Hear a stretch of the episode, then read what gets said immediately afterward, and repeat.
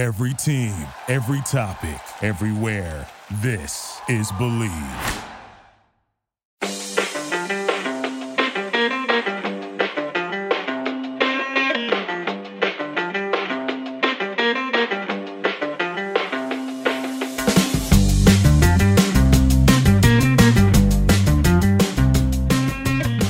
Welcome, everyone, to another episode of Revolution Recap. Tonight, the Revs wrapped up their week in Canada with a disappointing 4 0 loss in Montreal. From lack of depth to poor officiating and possibly tired legs, the Revolution were outplayed in every facet of the match.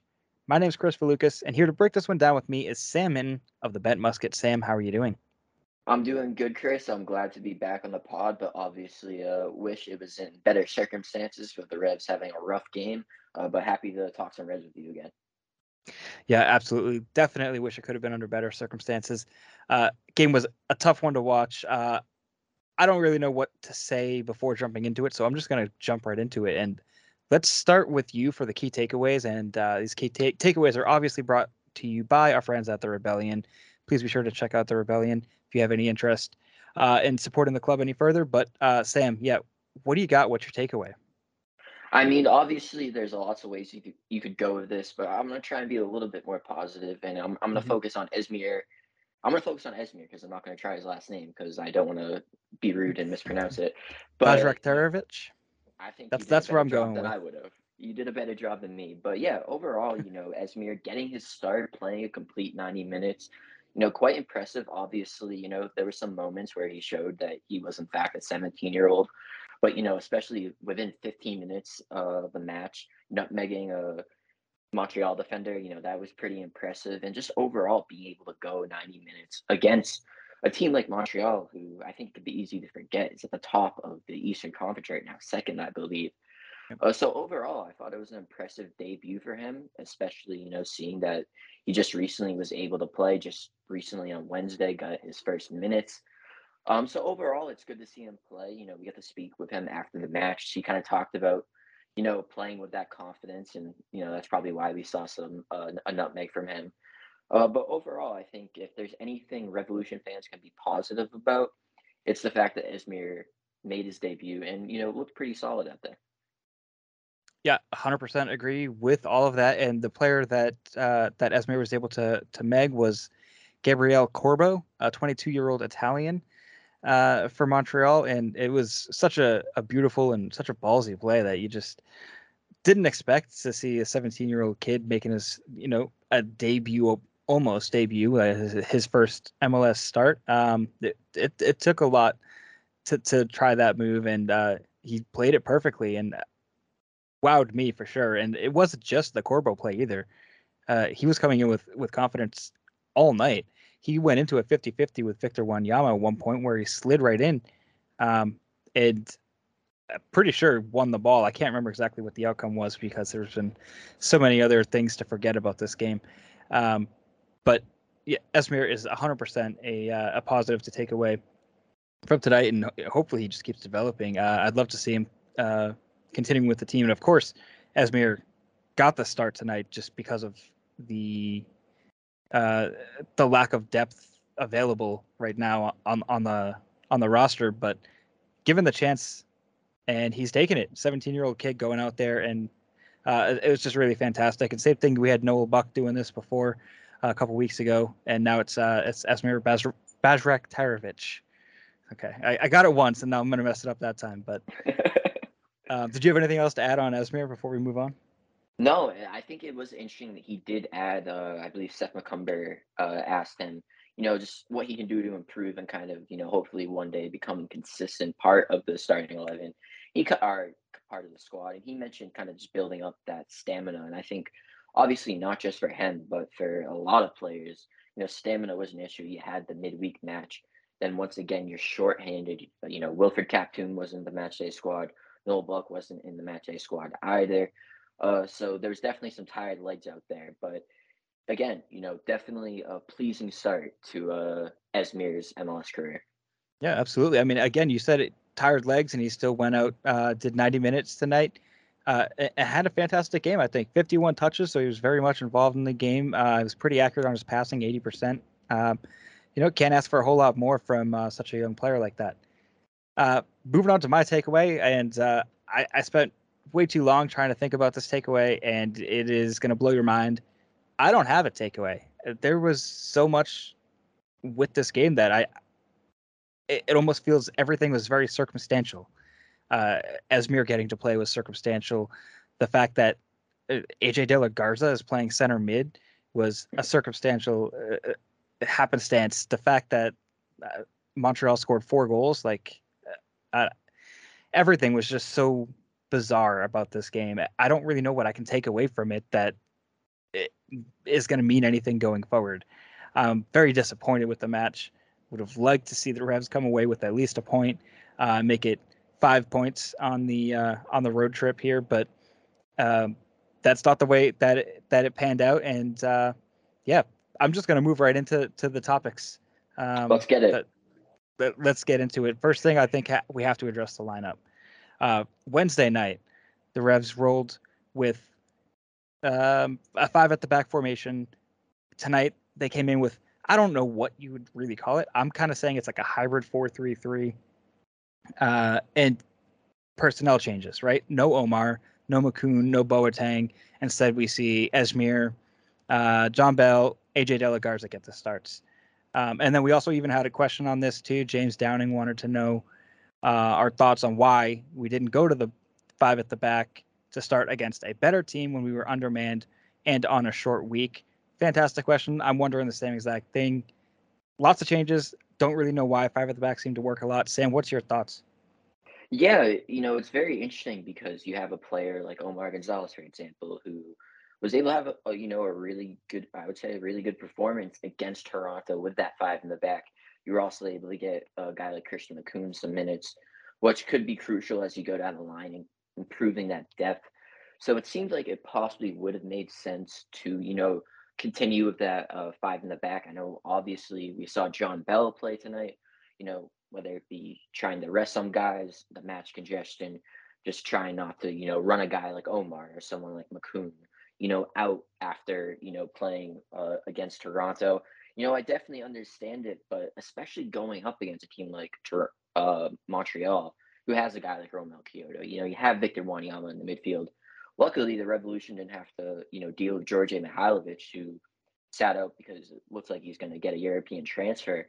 But you know, there's plenty of weapons on that Montreal roster who can get forward, get in the attack. You know, I almost forgot Kei Kamara, who yep. seems to be a Revs killer because he scored he scored like the second most goals in MLS um, MLS history against New England Revolution. He scored 11 goals, and uh, only another player has more, which is it's 14 goals. So, you know, there's plenty of weapons there. So having five at the back could have been advantageous you know, it worked against Toronto. You think it would possibly work against Montreal. Uh, but overall, I think it was just a rough night from the defenders. You know, you look at a guy like Andrew Farrell, whether it just be kind of getting caught, you know, going for a tackle and, you know, just having Montreal blow by him. You know, obviously there's the Quioto go where he, he was basically put on skates by Quioto. It was a great goal by him, and Quioto had a great game. Uh, Jon Bell had some rough moments. I think there was times where DeJuan looked tired. You know, Brandon Bye looked tired, and you know maybe you could have benefited from playing a guy like AJ De La Garza. You know, more in that typical center back position compared to playing him in the midfield. Uh, but overall, you know, I get the uh, kind of rotation that you have to make with such matches so close together. Uh, but it, it kind of was a little puzzling to go away from the five man back line. Uh, yeah, I, I, missed what you said at the very end. I accidentally muted my computer. So I'm going to roll with it. Um, it, uh, it. You talked about Kei Kamara, and I wanted to add. You talked about Kei Kamara, and you talked about Omar Gonzalez. And looking at the lineup, you you know Kei Kamara. Uh, Bruce Arena, obviously, well, not obviously, but did not coach uh, Kei Kamara in New England. I don't think they ever really crossed paths. Um, I don't think Kei has ever played for Bruce, but Bruce has to be aware of Kei's abilities and that he is an aerial threat.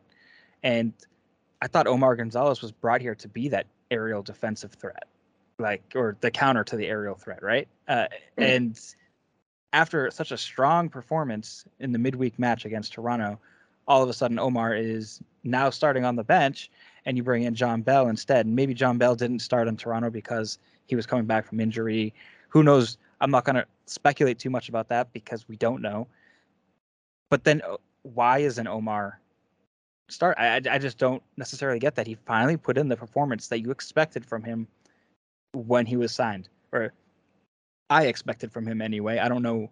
Maybe other people had lower expectations, but that's what he was brought in here to do is to just solidify the back line in a really tight um, I don't want to say parking the bus type formation, but uh, he's he's not gonna beat anyone for speed. He's gonna beat you in the air. He's gonna beat you for strength. Those are his those are his strengths right now, and it just seemed like the perfect match to play him coming in with the momentum and everything. Um, and the fact that we didn't see him, I thought was uh, uh, really disappointing. Um, uh, another question on the formation was uh, Andy from Revs Nation, fresh off of his extra time call out. Uh, congrats, Andy, getting uh, onto extra time. Pretty awesome. Um, but he wants to know thoughts on the 4 3 2 1. Felt like the Revs were ill equipped to play through the press. A lot of hopeful balls to Rennicks or trying to play, excuse me, trying to play through Gil in the middle with no support. Um, it, it, he's 100% right on all of that. There was definitely a ton of hopeful balls to Rennicks. Uh, he didn't seem to quite have the same wheels after what we saw Wednesday night. Not really sure. Uh, maybe tired legs again with him. Um, trying to play through Gil obviously didn't work. I feel like he was shut down very well by Montreal. Um, and the formation, I just don't think worked one bit really. Um, it created a bit of possession in the midfields at times, but not a whole lot other than that. Stan, did you have anything else on the four three two one? I know you're a tactical genius and all, um, so I, I, would love to get your your feedback. Yeah, uh, Bruce uh, may or may not have said that sarcastically, uh, but yeah, you know, it it definitely seemed like Carlos was really frustrated, and you know, you kind of understand it. He didn't really have a lot to work with. You know, you have guys like Esmir. You know, you have Rennicks who, you know, I think he can be a you know quality striker, but it's kind of tough for him. A lot of what he does is just being physical and just kind of being a pest. And you know, obviously he is able to score goals, but he's not someone who you're gonna, you know, see take on a defender, use some skill and get by him and then, you know, be able to get a goal. You know, you you see him make these great runs or just kind of these more like I don't know if you want to call it soccer IQ plays and he's able to put himself in the right position. So, you know, I definitely get why Carlos Gil you know, he just wasn't able to really get anything going. He had a guy like Tommy McNamara who was coming off a pretty solid game. Didn't think he had any anything to write home about. I know it was definitely it was his uh, 200th MLS appearance, but wasn't really a great game for him. And that's in the sense overall, he didn't really make an impact. So it definitely seemed like Carlos uh, Carlos was getting frustrated, and it's kind of hard to blame him because you know you're used to having guys like Bou, Borrero, Vrioni, and now you're working with Esmir and Justin Rennick, it's not exactly uh, the same level of talent. So definitely can be frustrating. But again, you know, maybe if you have that, you know, five men in the back, uh, maybe you do better. But it just seemed like the Reds were outmatched totally, uh, you know, on Saturday night. Yep, hundred percent. And then uh, one guy we haven't talked too much about so far. Definitely want to get some uh, some of your thoughts on on AJ De La Garza. Uh, started playing as a central midfield, central defensive midfield. I'm not really sure where he was kind of slotting in there. Uh, he seemed to look out of place. Uh, seemed to get beat quite a bit. Um, not sure that was necessarily the best spot for him. Uh, Bruce took him off at halftime uh, and brought on Emmanuel Boateng, which again I'm not sure why Boateng didn't necessarily get the start, but maybe again tired legs, I guess. What what did you think about De La Garza um, starting in the midfield like that? Yeah, it was just really stunning. Like I remember, you know, looking at the lineup and I'm like, wait, De La Garza actually in the midfield? I had to like go into the email that we get from the Revs communication staff to make sure he was listed as a midfielder, and he, and he was. Um, so hmm. I think it's really hard to you know blame him because that's obviously not his natural position. He was asked to do something he's not used to be doing, used doing, and obviously he hasn't played that much. So I, am not going to really get too upset about his performance. I think he kind of was set up to fail in a way. You know, maybe if he is playing that natural center back position, or even if you want to give a guy like Brandon Bye or DeJuan Jones a break, you know, putting him out on the outside back, I think he probably does a little bit better. Uh, but I think it's really hard to blame him because, you know, he's put in a position that he's not used to playing, and it just you know, going up against guys like Victor Wanyama and Quioto, if you're not comfortable in the position you're playing, you're probably going to get exposed. Yep, and, and, I think that's exactly what happened tonight. Uh, really unfortunate. Um, and then you mentioned real quick that Tommy McNamara played his 200th career game. Um, so congrats to Tommy for that. Too bad there was uh, not more memorable moments. Uh, moving on from the lineup specifically, we like to bring it up on this podcast quite a bit, and uh, it's time to get your feedback oh, panic button. Where are we at? We have eight games left in the season. Uh, Revs are currently at the moment in seventh place uh, in the Eastern Conference, with a lot of teams nipping at their heels. Um, panic button. Are you are you close to pressing it, or what? What are we thinking? I mean, I wouldn't say I'm close to pressing, just based on the fact that obviously New England's missing so many players. So I think even if you get one of the guys like Borrero or Vrioni back, you know, you're going to look like a lot, a, a, very different team. You know, when you get Kessler back, you're going to have a very strong, you know, center back pairing. You know, you hope that after missing these matches, he's been able to stay fit and, you know, will, you know, kind of be used to that game speed and nothing will drop off. Uh, but overall, I wouldn't say it. I'm panicking. I think, you know, there is the point that obviously the Revolution haven't been healthy and they're kind of running out of time to get healthy and get everybody, you know, in their best position, you know, chemistry, continue to build that and just, you know, be ready for the playoffs. But you know, I wouldn't be worried. Uh, as Bruce Arena loves to say, you just need to get into the playoffs. And if you're able to, you know, get on a hot streak at the right time, you can make a run for that MLS Cup uh, like the Revolution did in, I believe, uh, 2020. Uh, so I, I wouldn't be too worried. Obviously, if they do miss the playoffs, it will be a disappointment. Uh, but I think once you get these injured guys back, you're going to be in a much better place.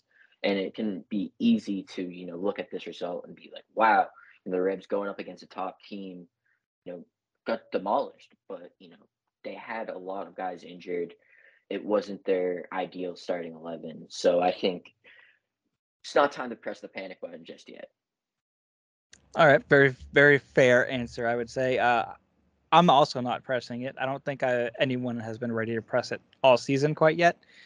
We've been wavering, and I'm a bit closer, I think, than you. Uh, looking ahead at the schedule, it worries me a little bit. Uh, Revs have about eight days off now until their next match, but then they're going into three games in seven days. Another situation that they were just in. Granted, this time it's all going to be at home. Uh, three games at Gillette Stadium hopefully is going to be um, the remedy for whatever they're going through. Hopefully, they can get some players healthy and can uh, just perform better and get some get some points. Because really running out of time here. Uh, I, am definitely close to panicking because yeah, it, it's just it, we're we're talking about the health of this team and obviously wanting to make sure we can get the players on the pitch. We want to see them play. We want to see them perform would love to see the Revs, you know, start getting hot and start clicking right before the playoffs, rolling in as a strong, you know, lower seed or traveling team, whatever you want to call it. Uh, but I'm not necessarily sure that that can happen. These players have been out for a while, and it doesn't necessarily mean that once they're ready to play, everything's gonna everything's gonna fall into place and everything's gonna gonna go. The guys that have been playing the last few weeks uh, have shown that they have tremendous heart and will and we know that they have been outclassed uh, athletically or um, just as far as skill giftedness. You know, with the exception, of course, of Carles Gil. Whenever you have him on the pitch, that's always an advantage. But um, especially with the young guys going out there, we have all the depth players. Omar Gonzalez stepping up. Um, it's it's shown a lot of grit from this team, which I'm I think is very hopeful. But overall, I, am I'm, definitely concerned. Um, so w- these eight days off um, are going to be very important, I think, uh, for this next three game homestand. If the Revs can't pick up at least six out of the nine available points, then I think they're going to be in very big trouble for making the playoffs. Um, so that's where I'm at. That's where uh, I'm with the panic button. I'd say I'm a seven out of ten when it comes to pressing that panic button. So I'm definitely a bit closer than you. Um, yeah, I don't know. That's where I'm at. I I think it is also fair to mention that you know you do have an LA Galaxy squad who is loads of talent. Obviously, there'll be questions if you have a guy like Chicharito playing, obviously with the lovely New England turf. But you know, you do have LA coming in. I know that you have Chicago coming in. They haven't had the best season, but to do have weapons like Shaqiri and Casper Przybylko. So there's definitely some reason, you know, to be a little bit concerned. But I think, you know, it's crucial that they get the points at home because obviously you're on the road. You're only able to pick up one point uh, on this road trip. You need to make up for that by getting these points at home. So it will be crucial if they do want to make the playoffs. They need to, you know, get as many points as possible at home. Yep, 100%. Uh, before we do continue, though, we wanted to take a minute and talk about our sponsor, Golaco Kits. Golaco Kits' mission is to bring unique vintage jerseys to your home with a catalog of jerseys, jackets, scarves, and more from clubs and national teams from over 80 countries in the world. They have U.S. men's national team merch. They have Revolution merch. They have merch from your favorite European club that you support from afar. Golaco Kits will have something you want and need in your closet. And if you're not sure what you want, you can check out their mystery kit packages, where you enter in your size and what style of jersey you like, and Golaco will surprise you with the kit of your dreams. Go check out GolacoKits.com now for their full selection and make sure you follow them at Golaco Kits on Twitter and Instagram for updates on their new inventory. And when you find something you like, use promo code RevsRecap to save 15% on your order. That's promo code RevsRecap at GolacoKits.com for 15% off your order. Links and the code can be found in the show notes. Sam, what do you think about listener questions? You ready? Let's get it. Awesome. Uh, Teal Forever, we're going to start with you. Wants to know so many new players missing lots of time with injuries. What are the chances they can recover and be match fit by late year or playoffs? Um, so this is something that I kind of was just talking about. Uh, all these injuries. What what do you think? Is there enough time for these players to recover and uh, start gelling? I, I think for some there, you know, there should be hope. I would hope that a guy like Dylan Borrero, Gustavo Bou, I, would hope that they would be able to get, uh, you know, healthy. I would think that someone like Vrioni would be able to get healthy in time, but especially for someone like Kaptoum, we don't really know the you know nature of his injury, how serious it is. But the fact that he literally suffered it this week isn't exactly great, especially when you mention, you know, we have those three games in rapid succession coming up. Uh, but I think overall, Revs fans should be confident that you're going to be able to get those key guys back. And once you're able to get a few games under the belt, whether it be coming off the bench or you know playing uh, 90 minutes, I think you'll be able to get those key guys in, and it'll be crucial, especially if they are, you know, looking to win games and looking to make a, a run. They need to make sure that guys like Borrero, Bou, and Vrioni are ready for when the MLS Cup playoffs come. And obviously, part of that is making sure that you're in the playoffs. So you're going to need them to perform as well too. Uh, but overall, I would be confident that you know a majority of them should be able to be ready for the playoffs. Yeah, you know, I, uh, I guess maybe I was a little harsh before, but I'm confident that you know Bou's going to come back whenever he does come back. You know, we were told it was only going to be a couple of days, and that's now been uh, two or three weeks. Um, but assuming he comes back, I have a feeling he's going to have no trouble at all fitting right in again. And uh, Dylan Borrero seems to have very good chemistry with Gustavo Bou. Hopefully, they can continue that and keep growing. Um, my big question is uh, who's going to be banging in the goals, um, if anybody. So Giacomo Vrioni seems like a, a, a quality player, and just not sure there's been enough time um, to to really connect with his teammates. Um, uh, hopefully, he can get back out there, but overall, I would say I'm optimistic, but I'm still very cautious on that. Cautious optimism from me, and uh, my hand is still near that panic button. Um, but yeah, Jennifer wanted to say that she was ugly crying the whole second half, um, and I think I'm not far behind you. I ate two plates of nachos and just sat in depression while watching uh, the team fall apart. Uh, Sam, what about you? Um, in the first half, I had pumpkin spice uh Milano cookies. Uh, shout out to Tom Clinton who loves pumpkin spice. I did that yeah. for him. Uh, but I have to ask, uh, Kris, was the nachos for our boy Nacho here? You know, it it might have been. Uh, I've been seeing nacho memes all week plus, um, and nachos have been on my mind. So yeah, uh, I went shopping today, picked up some nacho ingredients, and definitely made some some nice nachos. I did Tostitos scoops with some Velveeta cheese and some salsa. Uh, fantastic. Uh, I meant to pick up scallions, but uh, forgot those. But you know, don't necessarily need them. They were still fantastic. TMI on my Nacho situation, but that's fine. Uh, this another next question that we have from uh, J. Alexander Dolan. I don't know if you know who this is, Sam. Um, oh boy. Dolan wants to know instead of talking about this game, anyone want to talk U.S. men's national team kit designs, or how about breakfast foods, fantasy football, Waffle House? Uh, and then he went later on in the uh, in his thread uh, to start defending that we need to change topics so that we don't have to talk about this game. Um, Sam, do you have any opinion on the the U.S. men's national team leaked kits? And for those that don't know, there was a leak uh, for supposed kit designs for uh, that's the Qatar World Cup uh, for what the men's national team might be wearing. Um, pretty controversial leak. Do you have any takes on that on those kits? Um, I will say uh, that I obviously I saw them. I'm pretty confident those are actually the jerseys, and that I think they look quite horrible. Uh, I think the only jersey I might be looking to get for this World Cup would be a Matt Turner goalkeeper jersey. Uh, but if I'm unable to get my hands on those, I will have to uh, rep my wife's home country of Brazil because their kits much better. Uh, definitely like those much better. But yeah, U.S. kits are looking quite rough at the moment.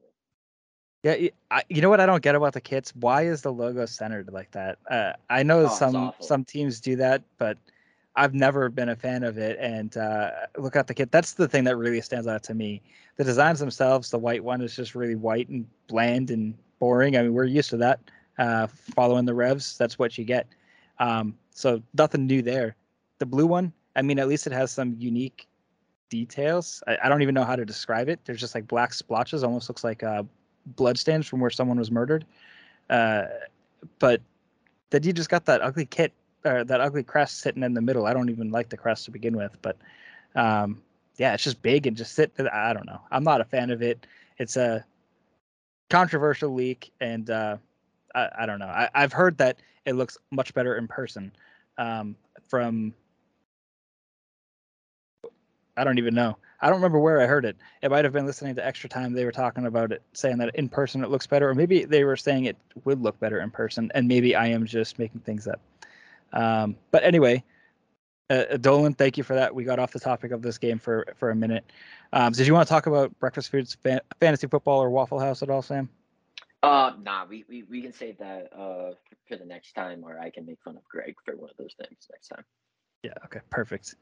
Uh, Paulo S wants to know this was a casualty of the compounding injuries and 100% a throwaway game. Already forgot who we played. We're on to LA. Uh, one way to look at it for sure. Um,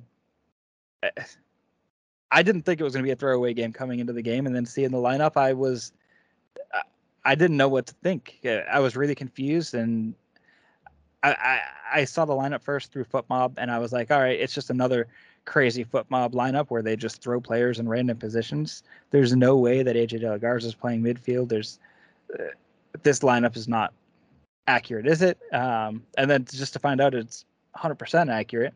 Um, just kind of really threw me off. I still didn't think it was going to be a throwaway game, and I think the way that Bruce was reacting on the sidelines and uh, with the post game uh, mood, I want to say, I don't think Bruce thought this was a throwaway game. What do you think? Yeah, you know, it definitely seemed like Bruce was just kind of perplexed or, you know, probably upset with how the guys came out. I know he said at halftime that the Revs were just physically like dominated. And then he said after the match that it was almost like they were physically intimidated. So obviously, you know, you don't want to see that, you know, from the team. But I think overall, you know, you, it's hard to really have a takeaway from this game as we illustrated. And just overall, when you think about all the factors, you know, all the injuries and the midweek match or whatever it may be, it's pretty hard to take away something from this game. So I definitely think, you know, you have to look at this game, see where you made mistakes, see where you can improve. But overall, there isn't really a lot that you can take from it, especially when you think about the roster that you likely have when you're going up against LA.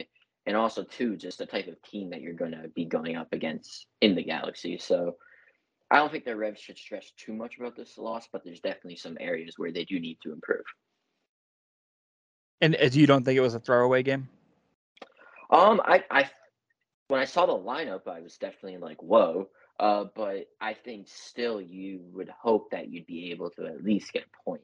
Um, especially now with the playoff race, just how crucial it is. Points are, you know, so important right now. You have to get as many points as possible. So even if you throw out a lineup like that, you should be hoping that you're able to get a point. And obviously, it's tough. You're going up against the second best team in the Eastern Conference, but you, you need points, and especially if you get down to decision day and the Revs, God forbid, you know, lose out by a point or whatever it may be, you could look back on this and you know start asking questions. Uh, but overall, you know, I definitely think, especially looking at Bruce's reaction, that he did expect something from this game. Yeah, and uh, uh honestly, when I heard that uh, Djordje Mihailovic was not going to be playing, I thought this is the perfect opportunity for the Revs to try to steal a point, maybe even three.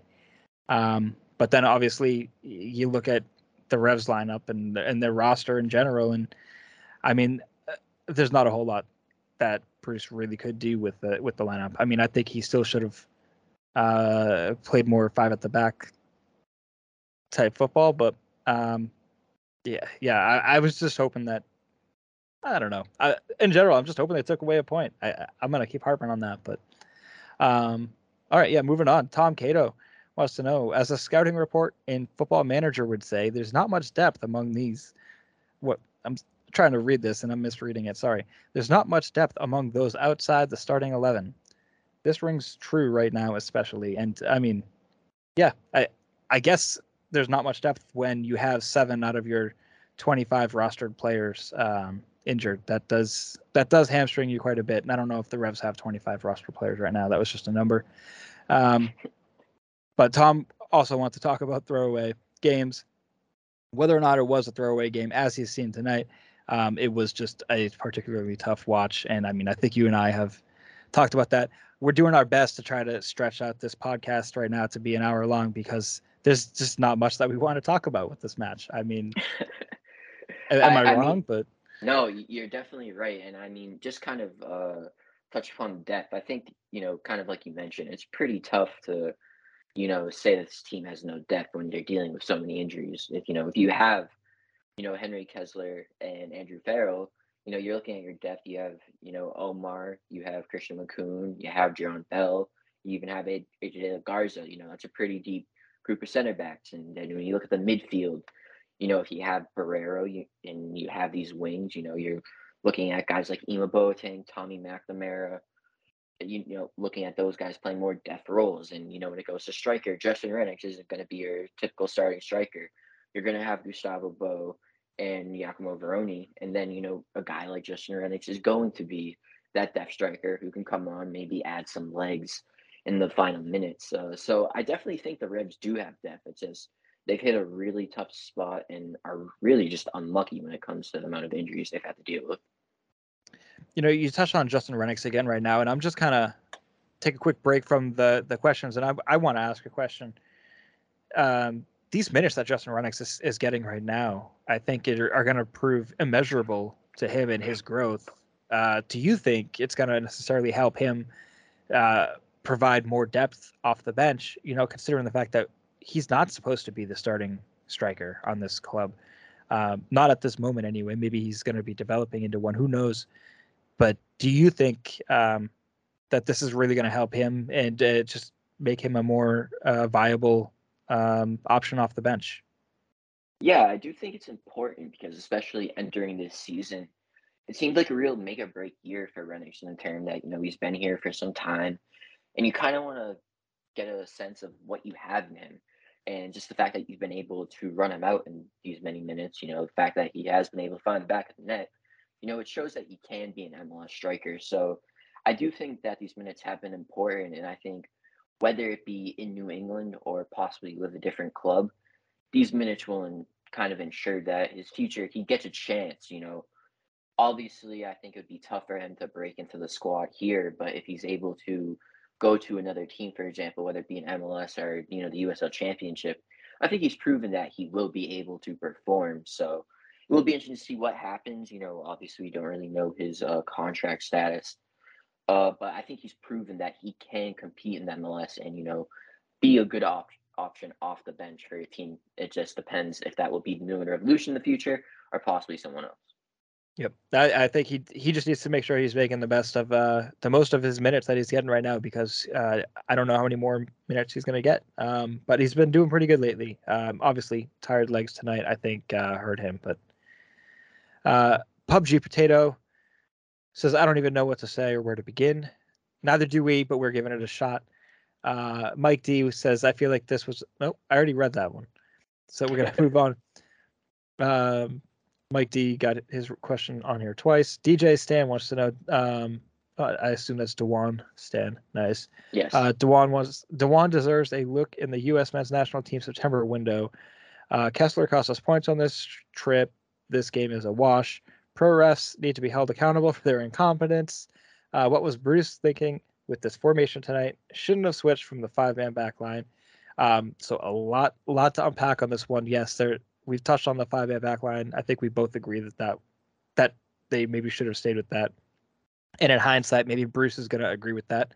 Uh, I don't think he would admit that, but uh, who knows what what he's thinking in hindsight. Um, this game is a wash. Yeah, I, you know what? It's it happened. It's over. Move on from it. I think you have to. Um, the pro refs need to be held accountable. So this is something that nobody else really talked about was the refereeing. Uh, I thought that while in the grand scheme, it did not impact the outcome of this game, I think it's worth addressing and saying there was a lot of calls that were not made uh, on behalf of the Revolution, whether they were just simple foul calls. Um, I thought there was a call where Justin Rennicks and a Montreal defender they were sliding towards the end line, and I think I was pretty confident that the ball went out uh, for a Revs corner. Uh, Justin Rennicks was adamant that it was a corner um, and it was called a, a goal kick right away. I didn't see the replay on that, so maybe that was correct, but that happened. And then obviously you want to talk about the big one of the night, the fourth goal, the PK.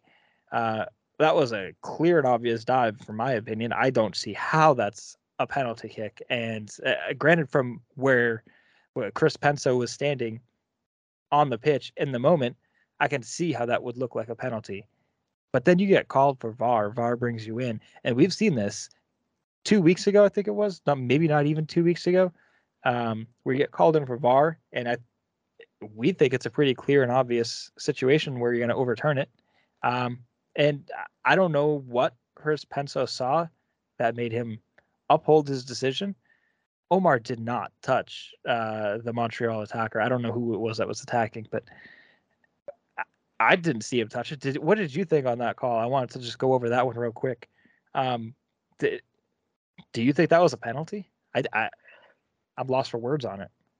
No, and I, I definitely didn't think it was a penalty, and obviously, I think it kind of highlighted some of the issues with VAR because obviously you have a guy like Chris Penso, uh, issues the call, issues the penalty, then all of a sudden we see VAR comes in and steps in, and now he's having to go over, look at it, and basically you have that issue the whole confirmation bias of do i want to say that i was wrong and you know say that it was a dive and you know in the moment it may have looked like a pen?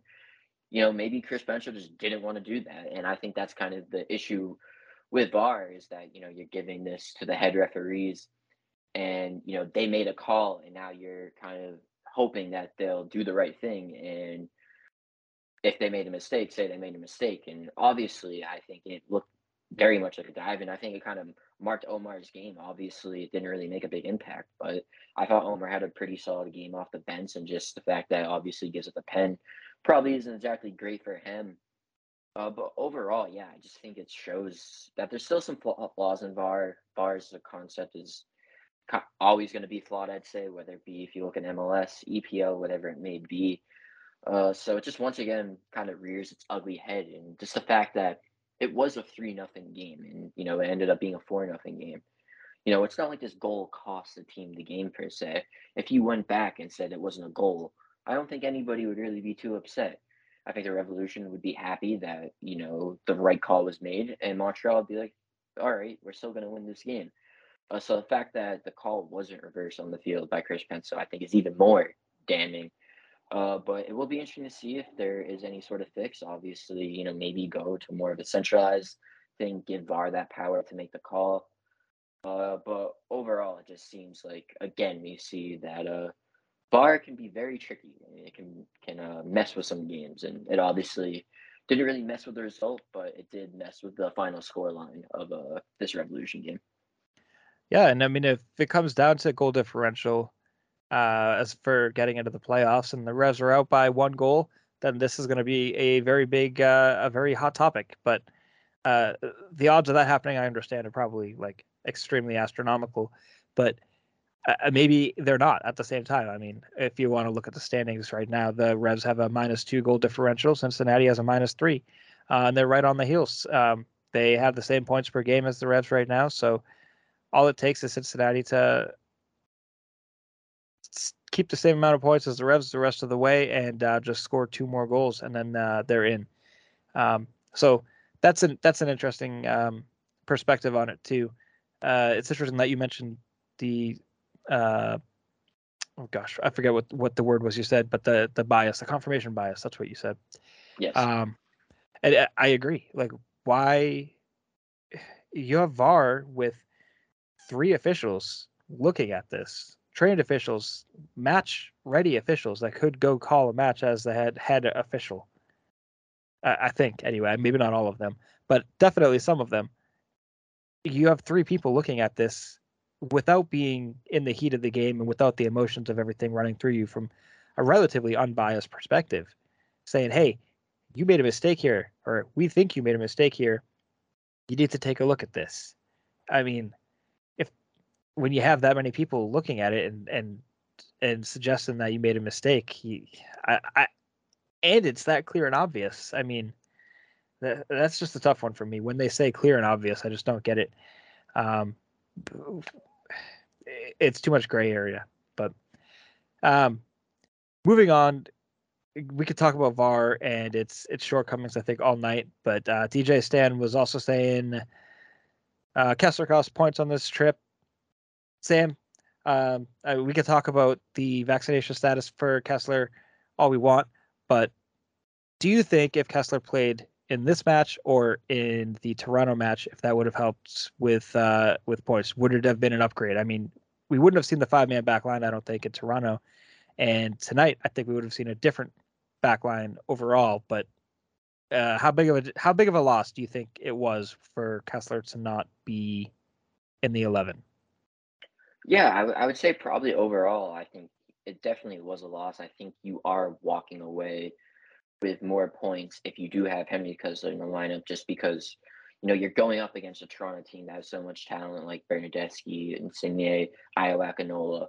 You know, if you're able to have your top uh, center back pairing, you're probably going to do better uh, than if you have guys like Omar, Makoun, you know, working alongside Farrell, and then tonight you know, Jon Bell and Andrew Farrell. So you know, obviously it happened. There's nothing we can do about it now. Uh, the games have been played. I don't think the Revs have to go back to Canada. So unless it happens in the playoffs, that would be the only time we would have to worry about it again. Uh, but overall, I do think that if you have Henry Kessler, you know, even if it's just simply getting a tie in this game or, you know, instead of drawing with Toronto, you're able to edge out that victory. I think you're going to be able to walk away with more points if you did have them uh, in the starting lineup. Well, Sam, you walked into the next question here. David Sibilin wants to know if the Revs make the playoffs and have to play in Canada, can the Revs win without Kessler? I mean, I think it will be tough. I think if the Revolution have Dylan Borrero, Giacomo Vrioni, and Gustavo Bou, that they do have a chance. But God forbid, some reason, you know, they just don't heal well or they're not able to come back. New England isn't able to have a full force lineup. I, would say I wouldn't expect them to win. I would probably expect a team like Toronto, just with that talent and they're getting hot at the right time. Uh, I would expect them to win. So I think it all comes down to if you get your, you know, your crucial parts of the attack back, you know, you can probably edge out that win. But if for some reason they don't come back healthy or they have a setback, you could be in real trouble if you don't have Henry Kessler able to play in a playoff game against Toronto or Montreal. Yep, I agree with that. The I will say I think if the Revs end up playing in Canada, it would most more than likely uh, be in Montreal. I can't see a scenario where the Revs play in Toronto right now, especially looking at where Toronto sits in the standings. uh, currently four points uh, out of the playoffs, and uh, they only have seven games remaining on their schedule. Uh, so they have an uphill battle for sure with uh, you know a bunch of teams. I mean, I can't even count them off the top of my head. One, two, three, four, five, six, six teams within uh, reach of Toronto, right ahead of them, all equally battling for the last two playoff spots. Um, seven teams, if you want to include Toronto in that.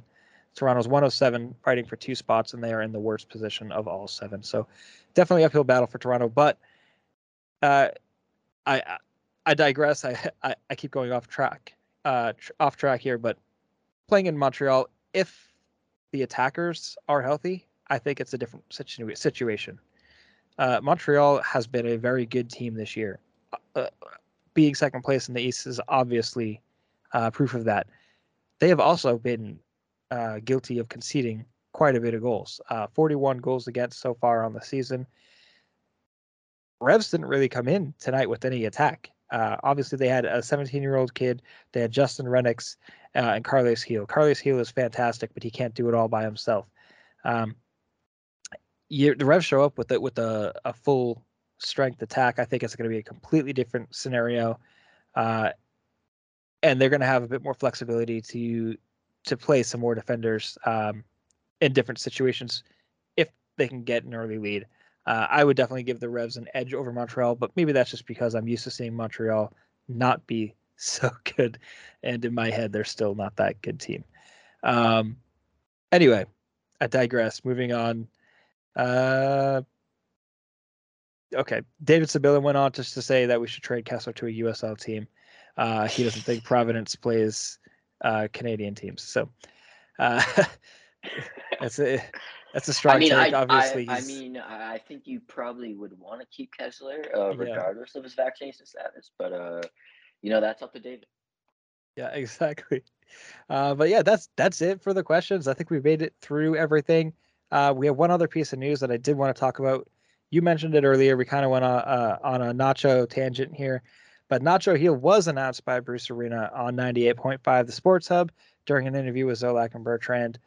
Uh, no official announcement from the club yet. From what we understand, we are still awaiting uh, Nacho's visa to get cleared, uh, and hopefully that will be before September, according to Bruce Arena. Um, James Downing did actually have a question, wanted to know our thoughts on Nacho Gil. Um, and Sam, I'm gonna I'm gonna throw it to you first. I personally don't have a whole lot of uh, familiarity with Nacho, um, but have you seen anything? Um, have you got any opinions uh, one way or the other? Um, I, I mean, I do think the move's interesting just in the fact, so he is a winger, and the fact that you have guys like Dylan Borrero, Ema Boateng, you know, you're pretty, I don't want to say deep at the position, but, you know, also, too, you have Ismael Tajouri-Shradi, who I completely blanked upon this entire episode. Uh, but, you know, you have him who could possibly come back. So when you look at the wings, you're quite deep, and obviously in the midfield, you have Carlos, and I don't exactly think someone like Nacho would up upend someone like Polster or Tommy McNamara maybe. Uh, I just think it's a really interesting move. Obviously, I think there'll be questions uh, if this is just because he's Carlos Gil's brother. There'll be questions if uh, Bruce or people are doing this to make Carlos happy. And you know, I do think there are fair questions, but I also think you know this is a player who played in La Liga, La Liga Two, so he definitely has some skill. But I don't exactly know how much of an impact he'll have on the team, especially considering I believe Bruce said that his contract is until the end of the season, you know, until the end of 2022. So it doesn't exactly seem like it's going to be a long term thing. So is this just to keep him fit for his next club? So there's a lot of questions, and I don't exactly know how exactly this makes the Revolution a better team, have a better attack when you've already gone out and made so many moves, especially, you know, at the winger position. Yep, I don't think it directly does make the Revolution a better team. Not immediately, anyway. And yeah, I mean, there's a definite strong chance that um, that this was just to appease Carles Gil, make him happy. Uh, could be a, a hundred other reasons, but like you said, Nacho does have uh, a- history of playing in La Liga. Um, I, I think he's played in all the top three tiers in Spain, and uh, that's I mean that's really all I know about him. But the contract that we're looking at, like you said, it's to the end of the year. It just kind of feels like an extended trial, uh, and that you can apply to a, a live active game of situations as well. The Reds are out Arnor Traustason right now, and they have that spot available. Doesn't hurt to just throw Nacho Gil in there. You can only sign a player as as a free agent right now. No big free agents out there worth really going after right now. I mean, it doesn't doesn't hurt. It's we're talking about whether or not this game was a throwaway game. I almost feel like signing Nacho Gil was a a throwaway signing. Like, what's the worst that can happen? And honestly, I kind of agree with that. What's the worst that can happen? I mean, he's he's a skilled, talented professional, um, and if he's not working out, you just don't play him. It's not that difficult, and uh, he's done at the end of the season. No hard feelings. Sam, do you have any final thoughts that you want to say? I mean, it's. I would probably say that it's going to be a long week, but this LA Galaxy game uh, definitely would be an interesting one. You know, you got, you know, Chicharito possibly coming in, Douglas Costa, uh, lots of talented players on the LA team. So it'll be a tough match, but I think after that Montreal match, uh, the Revolution will be happy to be at home. And where can our listeners find you on social media? Yeah, so you can find me on social media on Twitter at Sam underscore Minton22. Also, please make sure to follow uh, the Bent Musket on Twitter at the Bent Musket and read all of our great work. Uh, we greatly appreciate it. And we always appreciate uh, when either myself or other members of the Bent Musket get to talk some Revolution Shocker with the guys over at Revs Recap. Uh, Sam, we, we appreciate you coming on. Thank you very much. And to our listeners, thank you so much for listening. Please make sure you follow us on Twitter at Revolution Recap and follow our Revolution Recap Instagram and Facebook pages. Be sure to follow The Bent Musket, as Sam said, on Twitter at The Bent Musket, and follow their work online at thebentmusket.com for year round coverage. Also, be sure to follow our friends in the Rebellion at The Rebellion on Twitter and go to nerebellion.org to learn more about them. And also check out our sponsor, Golaco Kits, and use promo code RevsRecap for 15% off if you order. Make sure you're subscribed on iTunes, wherever you're listening. And if you could please rate and review us five stars, it helps people looking for Revolution content to find it. We'll be back when more stuff happens. Until then, thank you all for listening and go Revs.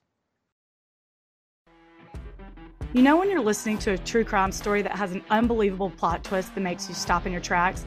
That's what our podcast, People Are the Worst, brings you with each episode. I'm Rachel. And I'm Rebecca. We're identical twins who love true crime cases that make you say, didn't see that coming, and we hate the people responsible for them. Listen to People Are the Worst now on Apple, Spotify, or wherever you get your podcasts.